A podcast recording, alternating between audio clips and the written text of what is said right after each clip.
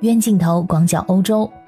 我和我的朋友前一阵子特别关注一个国家，那就是波兰。原因很简单，因为我们一起从中国寄了包裹出来，走的是中欧列车，而波兰是中欧列车在欧洲的第一站。不仅仅是我们在社交媒体上可以看到，还有很多包裹在中欧列车上的人们都在不停地刷手机上的程序，查看自己的包裹究竟到波兰没有，清关了没有。如果说到波兰已经清关了，那可真是松了口气。我另外一个朋友，他的包裹在去年的十一月份就到达波兰了，但是到现在还是杳无音讯。相比之下，我还算比较幸运的，虽然这次足足等了两个多月，但是终于显示在波兰已经清关，接下来入欧盟就顺利多了，大约一两天，最晚三四天就可以收到包裹了。咱们这个中欧列车让越来越多的外国商品搭乘到了国内，也为世界源源不断的输送中国制造。像我们在欧洲生活的华人们。有很多是疫情三年没有回国的，航空邮寄又有很多的限制，而这个中欧铁路运输比海运模式缩短了将近一半的时间，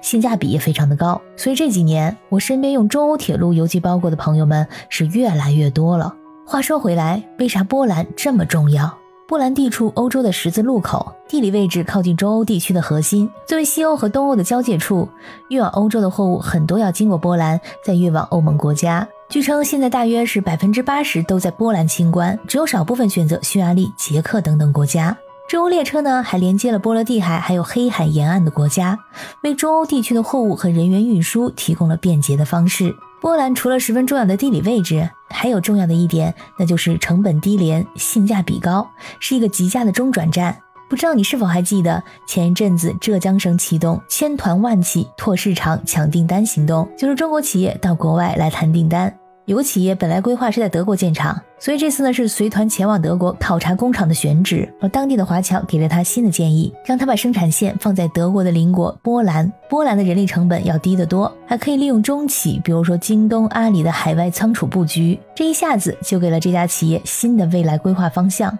在疫情期间，欧洲电商发展的势头非常凶猛。虽然说波兰人均 GDP 为一点七万美元左右，只有邻国德国的三分之一。但是新的电商平台，如果说想要进入欧洲的话，首选的就是波兰站，而不是德国或者法国。比如说虾皮购物，它的欧洲第一站就选在了波兰。而服装品牌 Shein 也是计划在波兰开设配送中心，还在当地租赁了有四万平方米的仓储空间。很多卖家会把波兰当做一个发货地，把仓储呢建在这里，发货到西欧国家，比如说德国、法国、意大利。波兰是一个非常好的中转站。一方面呢是地价人工便宜，另一方面我们说过啊，它处于欧洲的十字路口，向西可以辐射西欧发达国家，向东呢可以辐射中东欧国家。你就比如说，我看到我的包裹在波兰清关就踏实多了。虽然说欧盟的物流速度和中国的物流速度那确实没法比，但是呢也是在几天的时间就能收到货了。跟欧洲一些大城市相比，波兰的地价要便宜得多。首都华沙已经是全波兰最贵的地价，但是也只有伦敦地价的六分之一，